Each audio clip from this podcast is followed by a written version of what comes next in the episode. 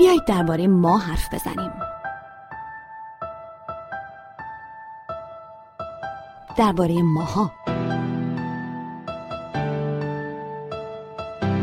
جامعه رو کیا می‌سازن؟ ما یا اونا؟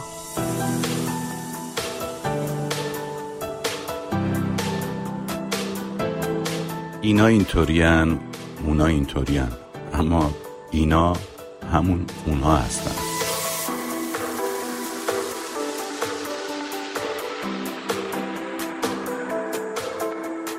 و اونا ما هستیم. ما یعنی جامعه. جامعه یعنی ما. یعنی ماها.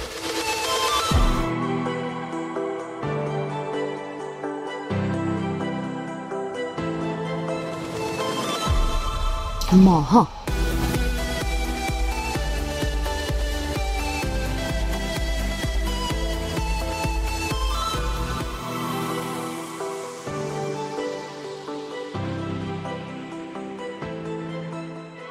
نجات پرستی این هفته در ماها من فهیمه خزر هیدری و حسین قاضیان درباره نجات پرستی گفتگو می‌کنیم چرا؟ چون علاوه بر اینکه صحبت کردن از این موضوع همیشه و همواره مهم است در ماهای اخیر و پس از کشته شدن جورج فلوید شهروند آمریکایی آفریقایی تبار در آمریکا واژه نجات پرستی را احتمالاً با بسامد بیشتری شنیده اید. حالا امروز با جزئیات بیشتر درباره نجات پرستی حرف می‌زنیم. به ماها خوش آمدید. من فکر می‌کنم که اگه قرار باشه که نگاه اجتماعی به موضوع نجات پرستی داشته باشیم یا به فرد نگاه بکنیم به عنوان موجودی که بخش مهمی از او هم به حال مسئول جامعه است در نتیجه اون وقت بخوایم راجع به نجات پرستی در ابعاد اجتماعی و فردی صحبت بکنیم. بد نیست که اول کار ببینیم که نجات پرستی چه هست. به کدوم مجموعه از رفتارها یا باورها آقای قاضیان اساسا میشه گفت نجات پرستی تا بعد از دل همین که نجات پرستی چیست بحثمون رو ادامه بدیم اگه موافق باشید. اتفاقا جای خوبیه به نظر من چون ما خیلی اوقات مثلا میگیم فلان کار نجات پرستانه است یا فلان فرد نجات پرسته در حالی که اون موضوع نه به نجات به معنی به اصطلاح دقیق کلمه ربط داره. حالا چون میگم چرا میگم به اصطلاح دقیق. و نه به پرستش ربط داره. ولی خب ما این رو استفاده می‌کنیم. چون وقتی ما از نجات صحبت می‌کنیم معمولا اون تفاوت رنگ پوست به میون میاد و خب این اولین بارقه های در واقع تفکیک گروه های اجتماعی بر مبنای نجات هم بوده در تاریخ که بر مبنای رنگ پوست در واقع تقسیم بندی شده. فکر کنم از زمان لینه تا الان. و خب بعدها برای اینکه به این یه شکل خیلی مثلا علمی تری بدن به سراغ سایر ویژگی های ظاهری افراد رفتن و بعد که مثلا علم ژنتیک هم رشد کرده سعی کردن یک مبانی زیست شناختی براش به دست بیارن. ولی حقیقتش اینه که از دید علمی یا از دید زیست شناسی ما چیزی به نام نژاد نداریم. به این دلیل که اگر قرار باشه نژاد رو در نظر بگیریم مثلا ما با یعنی انسان مدرن انسانی که از 140 هزار سال پیش تا حالا وارد حیات این کره خاک شده 99 درصد ژنتیکش با شامپانزه یکیه و به این ترتیب معنی نژاد می‌بینید که عوض میشه. یا مثلا وقتی گروه های انسانی مختلف رو نگاه می‌کنیم بر مبنای ژنتیک اینا فقط یک دهم درصد تفاوت نژادی دارن تفاوت ژنتیکی دارن. 99 دهم درصد اینا تشابه ژنتیکی دارن. بنابراین باز هم می‌بینید از زاویه ژنتیک شاید نشه بین گروه های انسانی چیزی به نام نژاد تشخیص داد. به همین علت این کلمه یعنی ریس از علوم زیست بیرون اومده و دیگه به رسمیت شناخته نمیشه. در علوم اجتماعی هم همینطور یعنی ما نمی‌تونیم از ریس صحبت بکنیم. ما از گروه های اجتماعی مختلف بر مبنای برخی از ویژگی ها حرف می‌زنیم. اما نه بر مبنای چیزی به نام نژاد. بنابراین به این مفهوم میشه گفت نجات پرستی وجود نداره چون نژاد وجود نداره. ولی خب ما با یه واقعیت هم روبرو هستیم. اون واقعیت ها به چی ارجاع دارن که ما اسم نجات پرستی رو براش انتخاب کردیم؟ گرچه ممکنه این اصطلاح دقیق نباشه. اون ویژگی ها عبارت از, از این که ما یه گروه از مردم رو برمیداریم به خاطر ویژگی های ذاتیشون. مثل رنگ پوست، قومیت، دینشون، ملیتشون، جنسیتشون.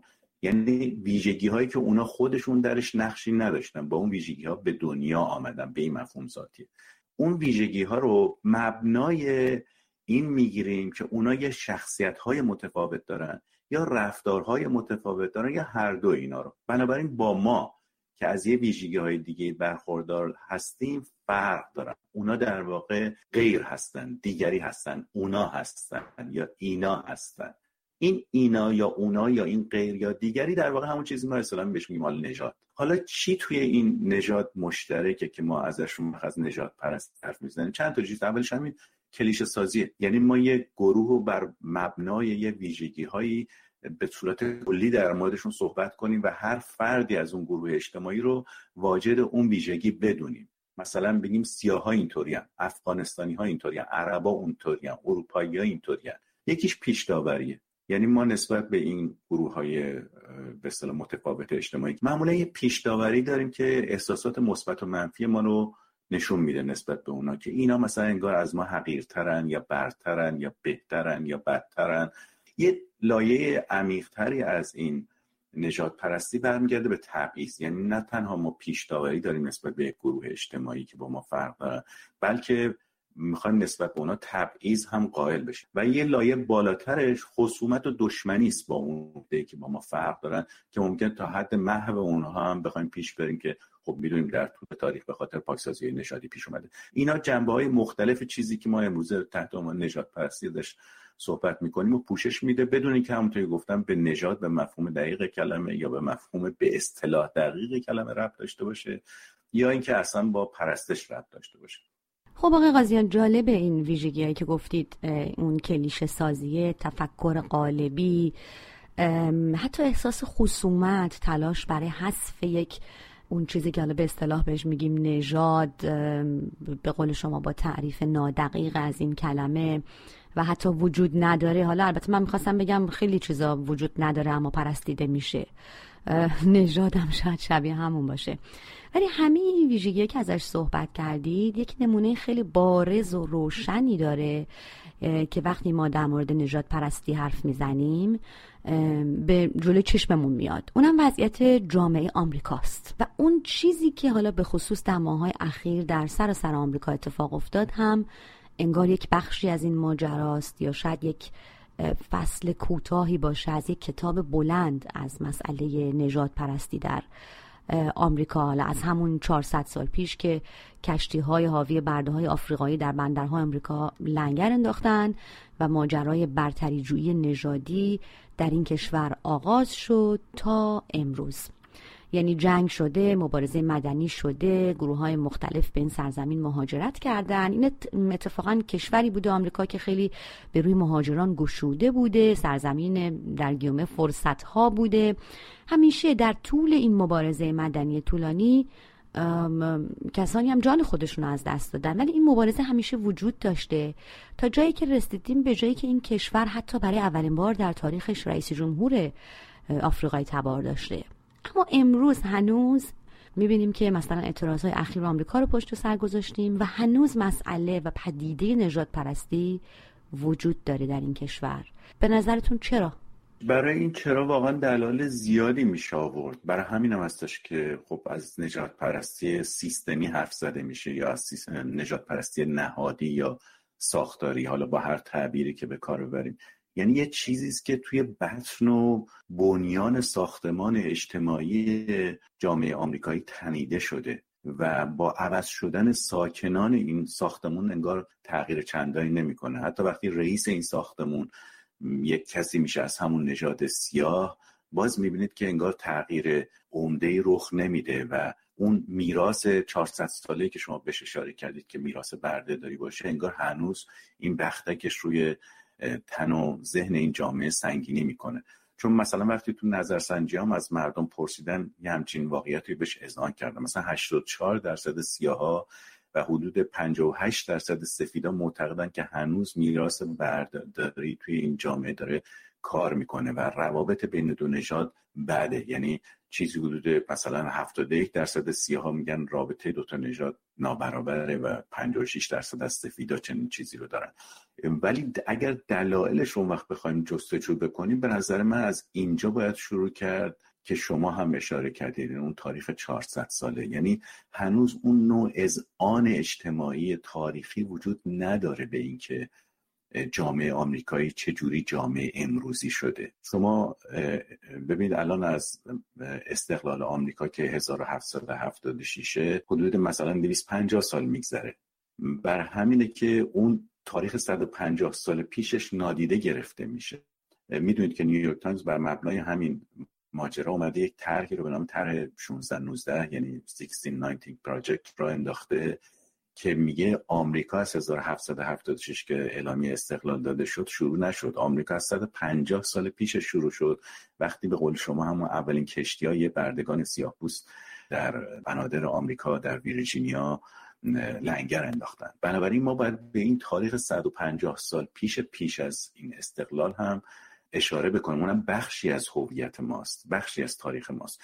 و اون وقت می‌بینید در اینجا یه تناقضی وجود داره. یعنی در این حال که ما می‌خوایم اذعان کنیم به این بخشی از تاریخ خودمون که قسمت سیاه تاریخ آمریکا رو تشکیل میده ولی در این حال می‌خوایم بزداییم اون رو که شما این رو در برخوردی که الان در آمریکا وجود داره برای برداشتن نمادها و نشانه های دوران بردهداری مثل پرچم کنفدراسیون یا مثلا مجسمه های کسانی که از بردهداری در اون موقع دفاع کردن یا فرماندهان ارتش جنوب و امثال اینا می‌بینید. یعنی این اذعان اجتماعی به شکل متناقضی داره صورت می‌گیره. در حالی که ما باید با این بخش از تاریخ بتونیم کنار بیایم و اونو به عنوان بخشی از تاریخ خودمون بپذیریم.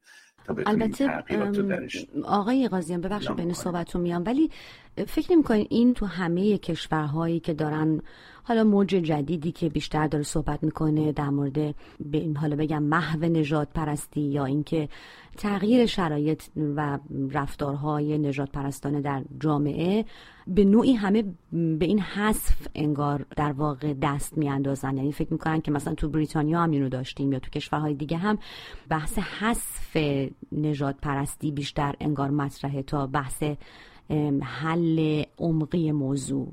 من جامعه دیگر رو الان خیلی دقیق نمی‌تونم در موردشون حرفی بزنم ولی می‌دونم که در آمریکا این وضعیت شکل متناقضی پیدا کرده و ضمنا به ضد خودش هم تبدیل شد اینکه به سراغ این رفته میشه که این نشانه های دوران بردهداری محو بشه از به اصطلاح انظار عمومی مثلا مجسمه های فرماندهان ارتش جنوب پایین آورده بشه کسایی که برده داری دفاع کردن این چه چیزی رو در واقع داره در جامعه حل می‌کنه؟ جز اینکه بخشی از تاریخ انگار می‌خواد انکار کنه در حالی که وجود اونها نشان دهنده بخشی از تاریخ اینه. یعنی اونا نشانه های این دور است. محو اونا اون تاریخ رو محو نمی‌کنه. بنابراین ما نباید اون قسمت رو پاک کنیم. باید بذاریم باشه. اضافه بر اینکه خود این اتفاقا باعث ایجاد هویت های متضاد و مقاوم در قبالش میشه و می‌بینید که امروز هویت سفید در قبال هویت سیاه شروع کرده به رشد پیدا کردن.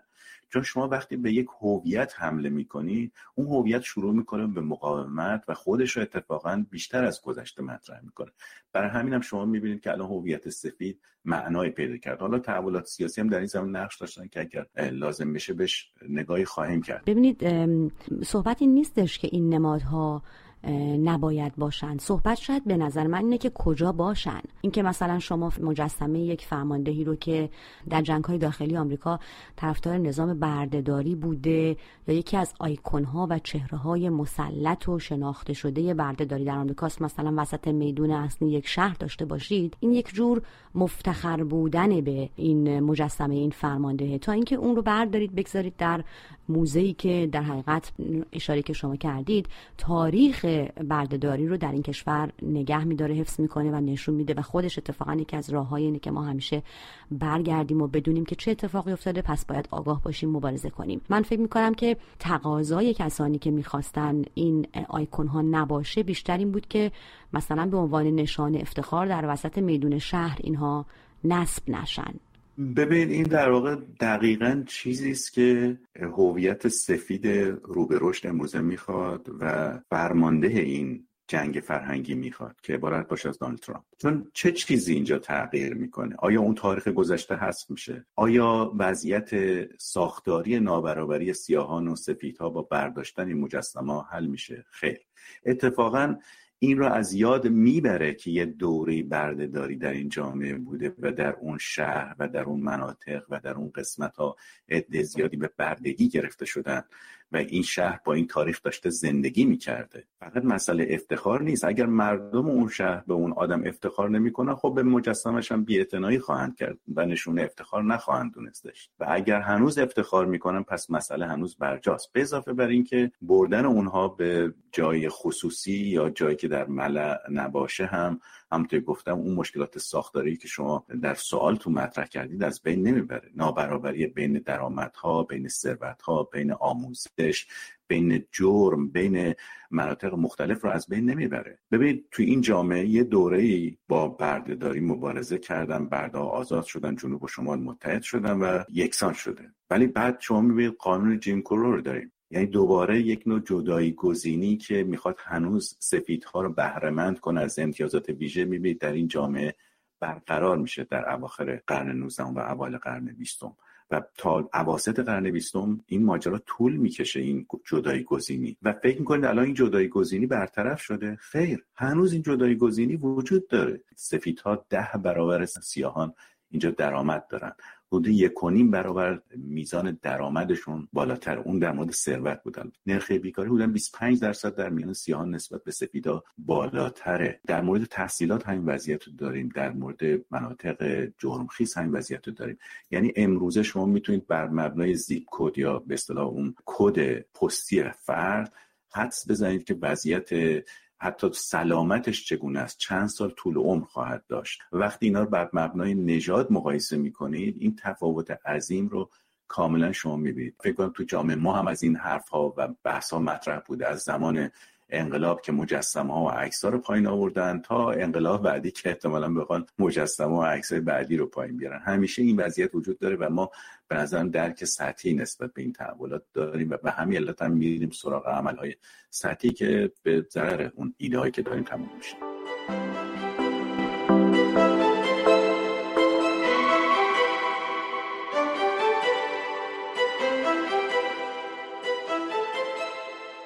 خب نجات پرستی یا هر نوع چیز دیگری رو به اصطلاح پرستیدن هم اخلاقیات و فرهنگ خودش رو تولید می‌کنه دیگه. شاید به حال به نوعی قوانین برابری نژادی یا حالا سیاه و سفید در آمریکا محصول جنگ بوده با یک توافق عمومی که صورت نگرفته. یعنی دست زور در کار بوده در نهایت. مخصوصا که در طول چند صد سال ادامه داشته این وضعیت در این کشور آیا میشه گفت که این اخلاقیات و فرهنگ نجات پرستانه در ذهنیت آمریکایی حالا اگر نخواهیم تعمین بدیم طبیعتا منظور تمامه و تک تک مردم این کشور نیست اما جوری جا خوش کرده که بیرون نمی‌توان کرد الا به روزگاران. حالا ادهی میگن که این اصلا بخشی از جامعه آمریکا شده بخشی از دی ای این جامعه شده انگار سرنوشت محتوم این جامعه است.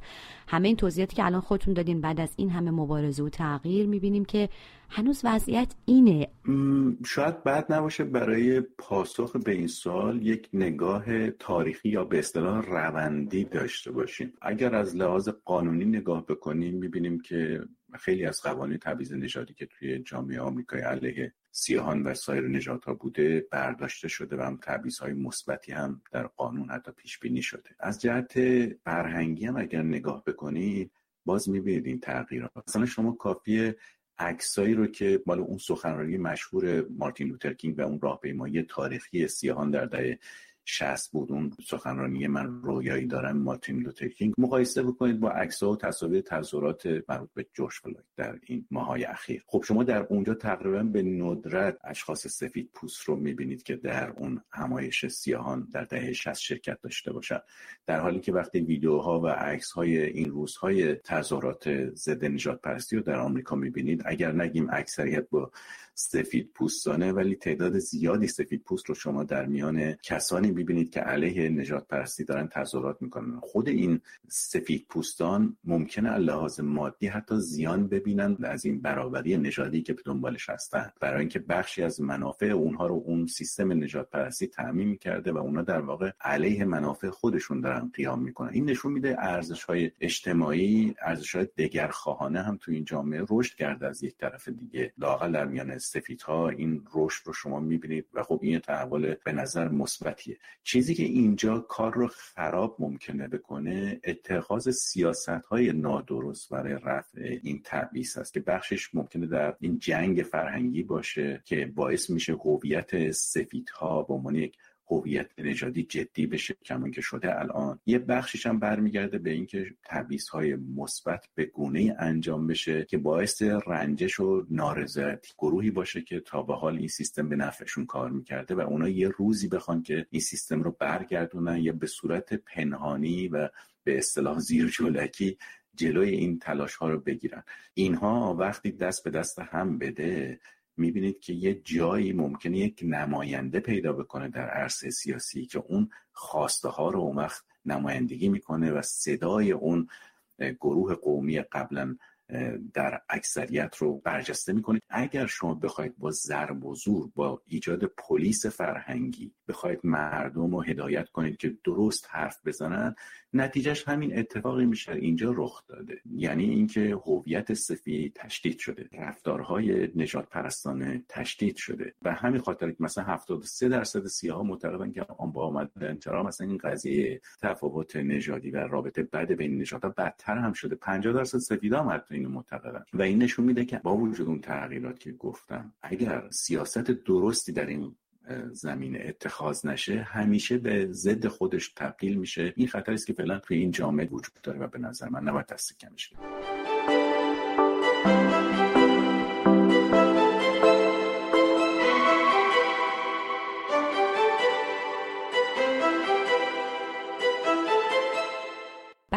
پلیس و نهاد پلیس هم خیلی مهمه دیگه در این میان. مثلا شاید یه نقش محوری و مرکزی داره. ادهی میگن اصلا به طور خاص نهاد پلیس در آمریکا در پس ذهن نجات پرست خودش وظیفه خودش رو مراقبت از شهروندان در آمریکا الزاما نمی‌دونه بلکه مراقبت از سفید پوست آمریکایی در برابر آمریکاییان آفریقای تبار می‌دونه. برای همینم هم هست که اینقدر آمار کشته شدن آفریقای تبارها نسبت به آمریکاییای سفید به دست پلیس بالاه. اتفاقی همین جنبه است که الان در واقع مرکز این اعتراضاته. تحقیقات نشون داده که مثلا سیاهان دونیم برابر سفیدها توسط پلیس کشته میشن و خب این آمار مهمی است از اون تفاوت سیستمیکی که ازش صحبت می‌کردیم که به نظر من لزوما بر نمیگرده به اینکه پلیس های بدی وجود دارن یا پلیس های با تبعیض نژادی وجود دارن. یه چیزی فراتر از اون شخصه چون می‌دونیم که بسیاری از حتی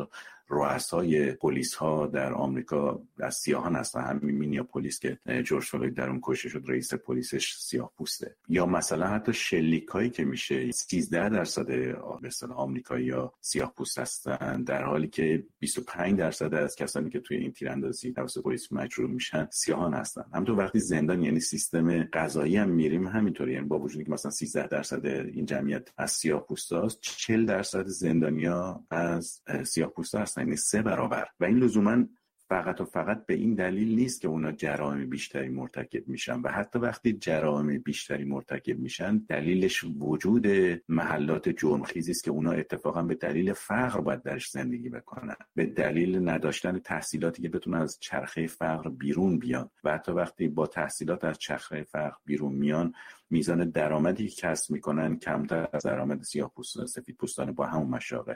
حتی توی دانشگاه ها نشون داده شده کسانی که با یه تخلف مشابه به دانشگاه سفید پوستا کمتر جریمه میشن تا سیاه پوستان. خب اما من خیلی دوستم اینجا اینو هم بگیم راجع به این موضوع هم حرف بزنیم که خیلی وقتا وقتی بحث نجات پرستی میشه افراد چون خیلی روی موضوع در آمریکا تمرکز دارن و شاید چون خیلی چهره واضحی داره در آمریکا بین حالا سیاه و سفید در گیومه این رو مهمترین شکل کل نجات پرستی می‌دونن. یا اصلا کل نجات پرستی به فقط در انگار همین بحث سیاه و سفید خلاصه میشه. در حالی که ما حواسمون نیست که نجات پرستی فقط هم این نیست. و فقط رنگ پوست رو, رو مبنا قرار دادن یا رنگ پوست سیاه و پستتر دانستن نیست. همین که ما دهان باز می‌کنیم و حالا شوخی جدی حتی خیلی وقتا من در بحثای جدی حتی در رسانه ها مثلا از اشخاص میشنوم برای اشاره به مثلا یک ملتی یک گروه جمعیتی از کلماتی استفاده می‌کنیم. مثلا میگیم ژاپنی چشم بادامی. عرب سوسمارخور. حالا اینو البته در رسانه ها آدم خوشبختانه نمیشنوه ولی هست. عرب بادی نشین چینی لعنتی کرونایی مغول وحشی اینا هم به راحتی به زبان ما میاد و اینها هم نجات پرستیه حالا خوب شد. این رو گفتید که نجات پرستیه. چون من فکر کنم که وقتی این بحث مطرح میشه یه عده ممکنه بگن که خب مثلا وقتی علی افغانستان یا تعویض به خرج میدیم که افغانستانی که نجات نیستن. برای چی مثلا میگید نجات پرستی؟ اینجا نجات اون مفهوم به اصطلاح دقیق رو نداره بلکه اشاره است به هر کسی که غیر از ماست. بعد اینا رو یک کلیشه بکنیم که مغولا اینطوری عربا اینطوری افغانستانی اینطوری نمی‌تونم اینا اینطوری ولی اتفاقا یه جا اگر نجات پرستی مفهوم دقیقی داشته باشه مال وقتی است که ما اروپایی ها و آمریکایی ها رو به یک معنی عموما میپرستیم. یعنی خیلی به نظرمون ارجمند و پرقدرن و ما سعی می‌کنیم به اونا خیلی بها بدیم نسبت به اونا خضوع و خشوع داریم و فکر کنیم اینا یه چیز مثبتی دارن و این می‌بینید از قدیم بوده.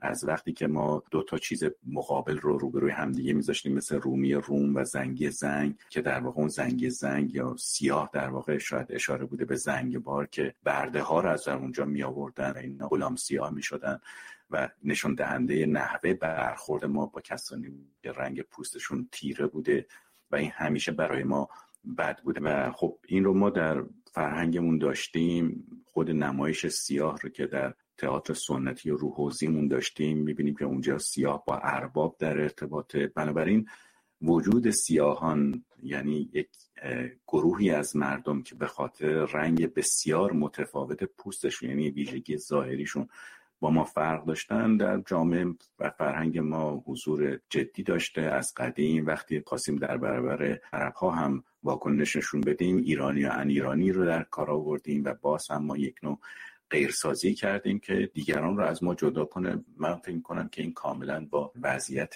فرهنگ اجتماعی ما خوب گرفته و ما هنوز رگه های بسیار قوی از این گونه نجات پرستی ها رو با مفهوم غیر دقیقی که از نجات گفتم رو در جامعه خودمون داریم و هر یک از ما مقداری بهش مبتلا و آلوده است.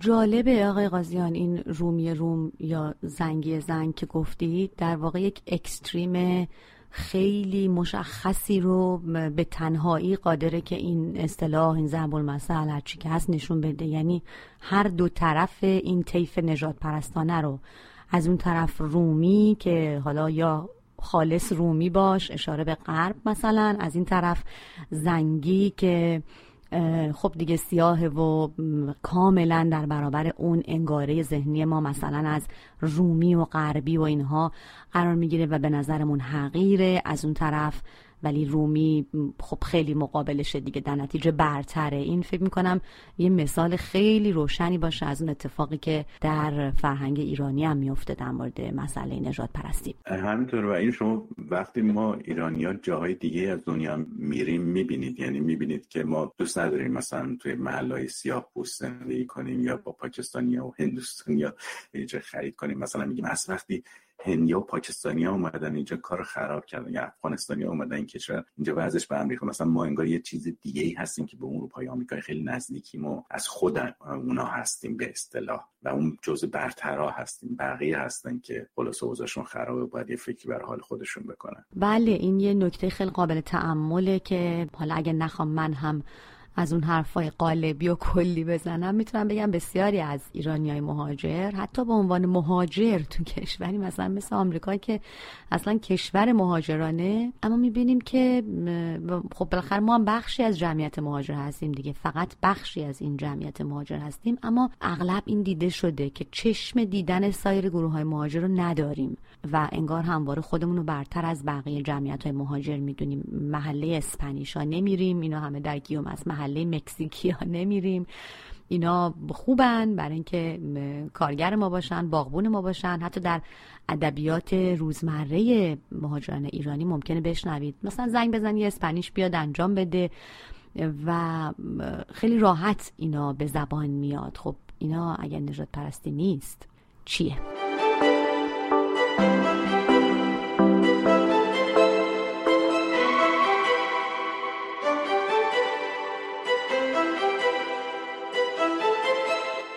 خب تو بحثمون رسیدیم به به ماها. یعنی خیلی نزدیک شدیم به خودمون به ماها به فرهنگ و جامعه ایران. بعد از این اعتراضات اخیر در آمریکا این این بخش البته خیلی به نظر من خوب بود. اینو دیدیم که مردم در ایران هم مثل مردم در خیلی از جاهای دیگه واکنش های زیادی داشتن به موضوع نجات پرستی خیلی شدید اعتراض کردن در شبکه های اجتماعی به وضعیتی که در آمریکا هست و اینکه چرا داره نجات پرستی اتفاق میفته همه این مباحثی که در شبکه های اجتماعی خیلی پر رونق بود در به حال این دوران. این منو و فکر می‌کنم خیلی های دیگر رو هم اما به این فکر فرو برد همزمان که خب حالا کمی هم به خودمون و مستاقهای نجات پرستی درباره خودمون نگاه کنیم. به ماها نگاه کنیم. ببینیم واقعا ماها چقدر از این چیزی رو که داریم بهش نقد می‌کنیم داریم. چقدر ازش فاصله داریم. خودمون پروندمون در زمین نجات پرستی چگونه بوده چگونه هست.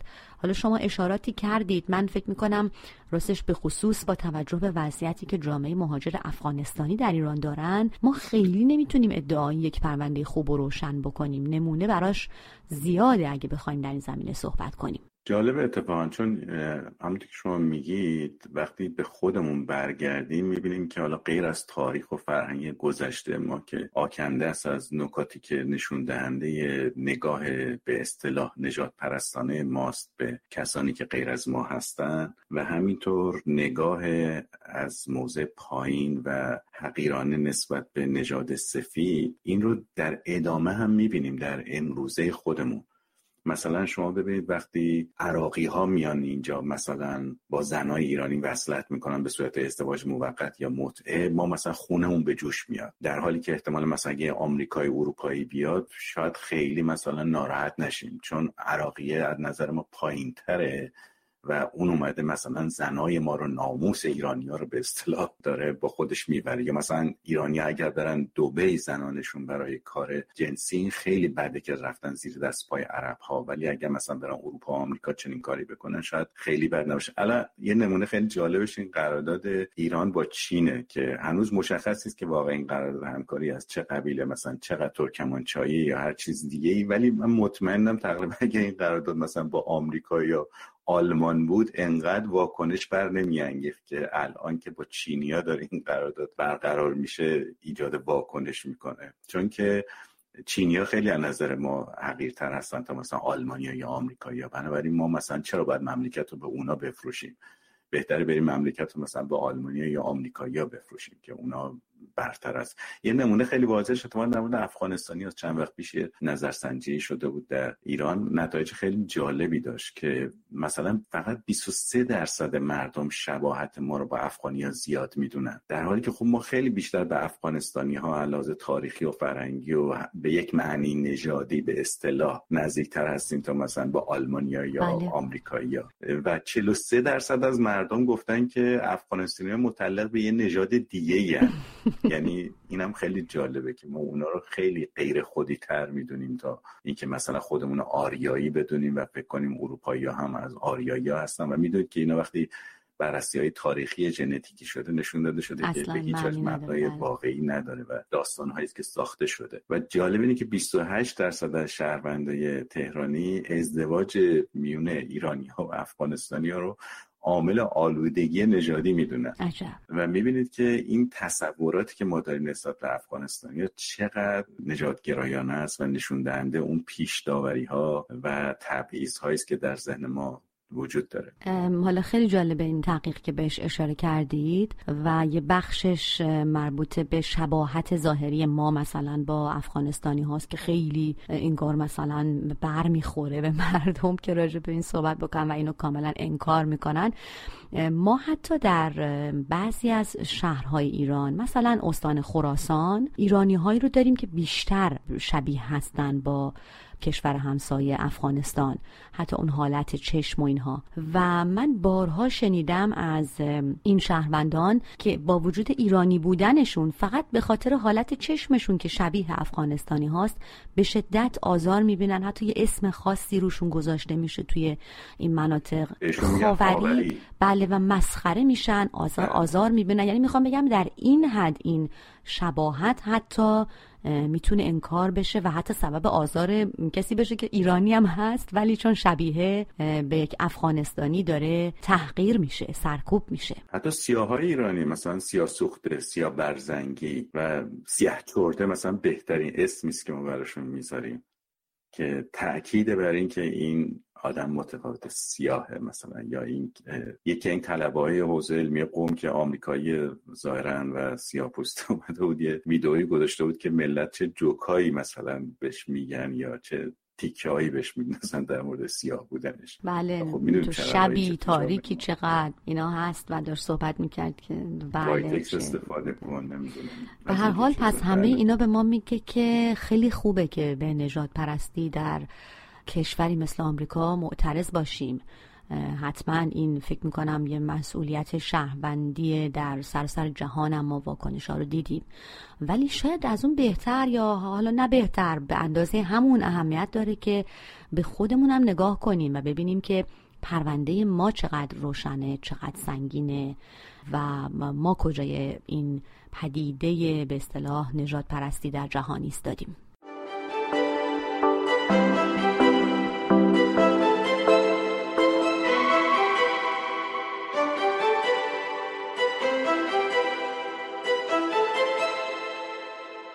حالا همه اینا رو گفتیم یه موضوع دیگه هم که شاید بتونه اینجا مطرح بشه و ضرورت داشته باشه و ما مثل یک راهنما بهش احتیاج داشته باشیم همه ما. اینه که بدونیم که ما چطور و چه می شود که ما نجات پرست میشیم. چون به حال همه ما در جهانی به دنیا اومدیم که نجات پرستی درش بوده. ما هممون در معرض اون می‌تونیم باشیم. یک نویسنده فرانسوی من مقاله میخوندم ازش این اواخر که بعد از همین اعتراض ها در جامعه آمریکا نوشته بود.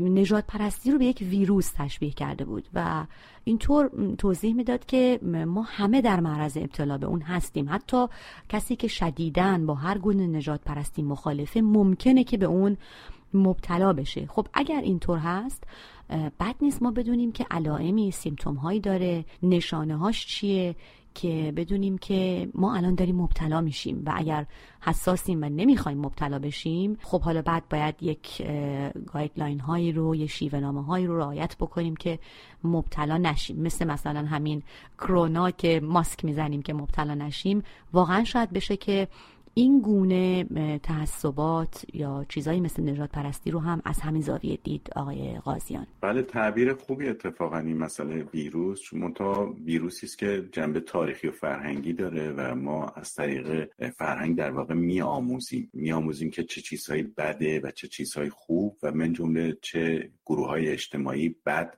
هستن یا چه گروه اجتماعی خوب هستن بنابراین اگر ما می‌خوایم در خودمون جستجو بکنیم ببینیم آیا ما مبتلا شدیم یا نه خوبه از اون چند جنبه که در مورد نژادپرستی گفتیم بیایم دونه دونه خودمون رو بتکنیم و وارسی کنیم ببینیم در ذهن و بدن ما چقدر از این ویژگی ها حضور داره و این ویروس ها هست و این نشانهاش داره ظاهر میشه. اولین مسئله اون برداشت قالبی یا به اصطلاح stereotyping یا کلیشه سازی است که آیا ما جوری هستیم که مثلا بگیم زنا اینطورین افغانستانی ها اینطورین بابا عربا اونطورین اگر داریم از این کلیات استفاده می‌کنیم بدونیم یه جای یه کار ما داره میلنگه.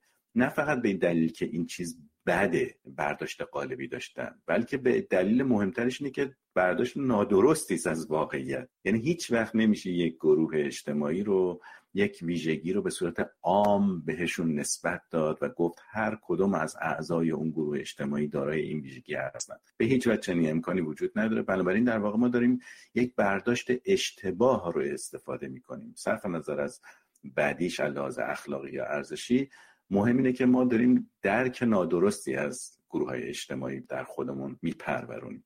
دوم پیشداوریه که این پیشداوری درسته که حالا ممکن خیلی جنبه تاریخی و حتی تکاملی داشته باشه و در مغز ما در واقع یک ساز و کاری باشه که ما رو از دشمن یا از غیر یا از بیگانه در واقع محافظت می‌کنه. ولی امروزی که داریم در جامعه های به اصطلاح متمدن زندگی می‌کنیم و ناچاریم با این کسرت اجتماعی و فرهنگی کنار بیایم مهمه که این نوع پیش داوری ها رو نداشته باشیم. یعنی از پیش قبول نکرده باشیم که یه عده بد یا دارای چنان رفتاری هستند یا نیستند. و این دوتا یه دوتا ویژگی اولیه است که به ما نشون میده که آیا ما دچار علائم ویروس تبعیض نژادی یا ویروس نجات پرستی شدیم یا نه. البته ممکنه ما به اون حد نرسیم که مثلا تبعیض رو روا بدونیم و خصومت رو هم اعمال بکنیم. ولی اون دوتا اولیه برای اینکه جامعه رو خراب بکنه روابط بین گروه اجتماعی رو خراب بکنه کافی است. اون تبعیض و خصومت به نظرم درجات بعدیش هستن. مال وقتی است که این ویروس دیگه کارش از حد گذشته و بیماری به حدی رسیده که ما رو باید بستری کنن لحاظ اجتماعی. یه کار خوبی که فکر می‌کنم همه ما می‌تونیم بکنیم امتحان کردن خودمونه. از خودمون امتحان بگیریم. چون همونطور که گفتم ما هممون در جهان نجات پرست رشد کردیم بزرگ شدیم اجتماعی شدیم. چه بخوایم چه نخوایم شنیدیم اینها رو دیدیم این الگوها رو و خب آدم در تربیت مجدد تلاش می‌کنه که اینها رو از خودش بزداید به اصطلاح. ممکنه ولی ما از بعضی از تعصبات خودمون حتی خودمون هم خبر نداشته باشیم در عمل. بنابراین اون بررسی اون بازبینی مدام خود در هر زمینه ای حالا از جمله این موضوع اهمیت زیادی داره و ما مدام می‌تونیم که احتمال ابتلای خودمون رو به هر سطحی از ویروس بررسی کنیم. یه راههایی هم در دسترس همگان هست. مثلا همین تست های معروف به IAT The Implicit Association Test. که اینها تست هایی هستن که نتایجشون رو وقتی که بگیرید ممکن حتی راجب خودتون شگفت زده بشید تعجب بکنید. یه جور تست روانشناسی هن که کمک می‌کنن که یعنی search هم بکنید در گوگل پیدا می‌کنید. که تست هایی هست که به ما کمک می‌کنن با تعصبات و پیشداوری های و تفکرات قالبی و همین نکاتی که گفتید می‌تونه نشانه ها باشه که در وجودمون اگر هست رو بشیم. کسی هم نیست. ما این و خودمون یک تستی که می‌تونیم بدیم و فرصت خیلی خوبی است برای بازبینی بیشتر خودمون. اینو هم بگم که خب ممکنه دقت علمی این تست ها همیشه مورد تایید نباشه. اما به هر حال چون یک فرایندی تولید می‌کنه از بررسی خود به نظر من راه خوبیه برای اینکه ما ببینیم کجای کار هستیم. البته خب این تست مثل تست هوش و سایر تست دیگه لازمه که استاندارد بشن و بومی بشن چون خیلیاش با فضای فرهنگی کشورهای دیگه تناسب داره و ممکنه لزوما اون نوع از ویژگی های نجات پرستانه که ما بهش مبتلا هستیم رو دقیقا مورد تماس قرار نده. ولی من تقریبا مطمئنم اگر اون 400 رو در نظر بگیریم یعنی برداشت قالری پیش داوری تبعیض و خصومت وقتی پای خصومت و تبعیض به میون میاد ما اغلب باش مخالف هستیم. ولی جایی که خیلی ممکنه ما رو تهدید کنه توی اون پیش ها و برداشت های قالبی است. اونجا ما خیلی به نظرم پامون میلغزه بدون به اصطلاح توجه. چون اون خیلی عمیقا توی فرهنگ ما آمیخته شده و ما خوب یاد گرفتیم. در حالی که ممکنه با تبعیض و خصومت ممکنه به دلیل اینکه نگاه های عدالت طلبانه و مساوات طلبانه هم به نوعی در فرهنگ ما وجود داشته و الانم به عنوان یک شعار امروزی و مد مطرح هست ما وقتی پای خصومت و تبعیض به میاد باش مخالفت می‌کنیم. به نظر من کار مهم دیگه هم اینه که ما به واژگان اهمیت بدیم. این در همه زبان ها به نوعی داره اتفاق میفته در انگلیسی هم بسیار روی موضوع داره کار میشه.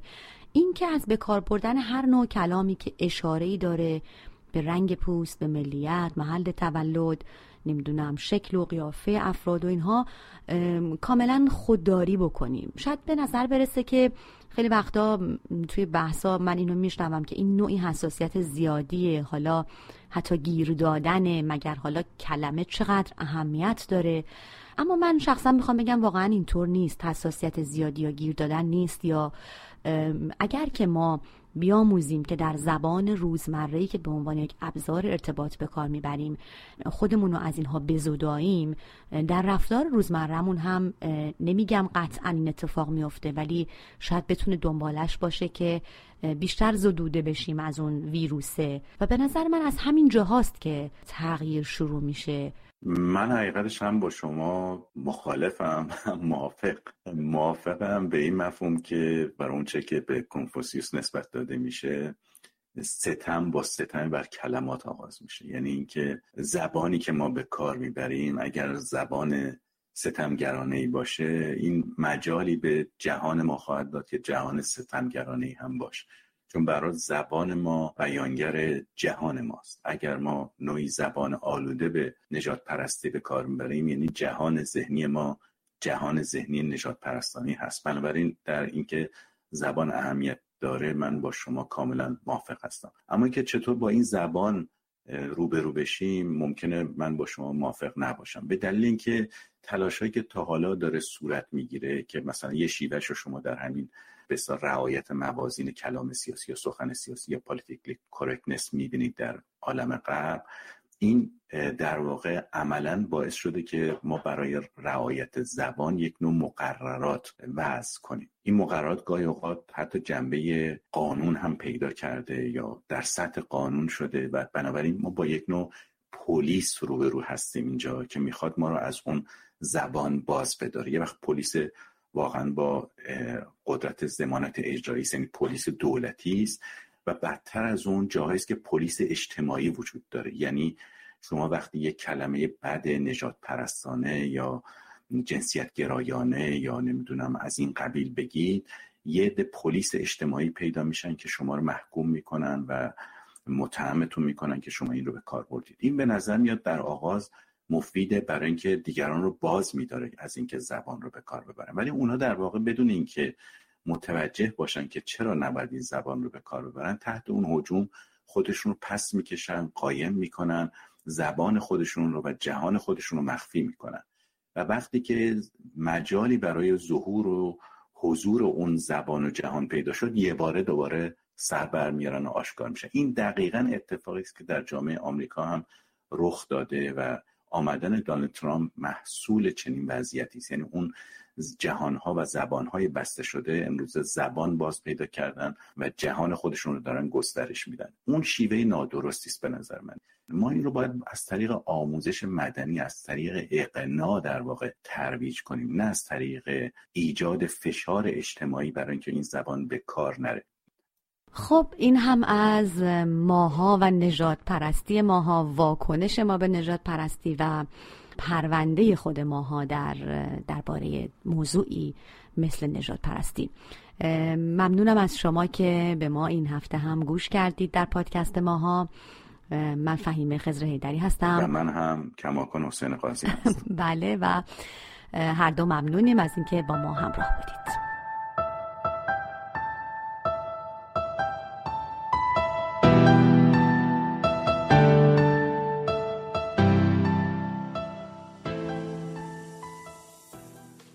نظرات مطرح شده در این پادکست لزوما دیدگاه رسانه پارسی نیست. رسانه پارسی زین پس می توانید تمام برنامه های ما را در وبسایت این رسانه به نشانی persianmediaproduction.org و نیز در شبکه های مجازی با همین عنوان دنبال کنید.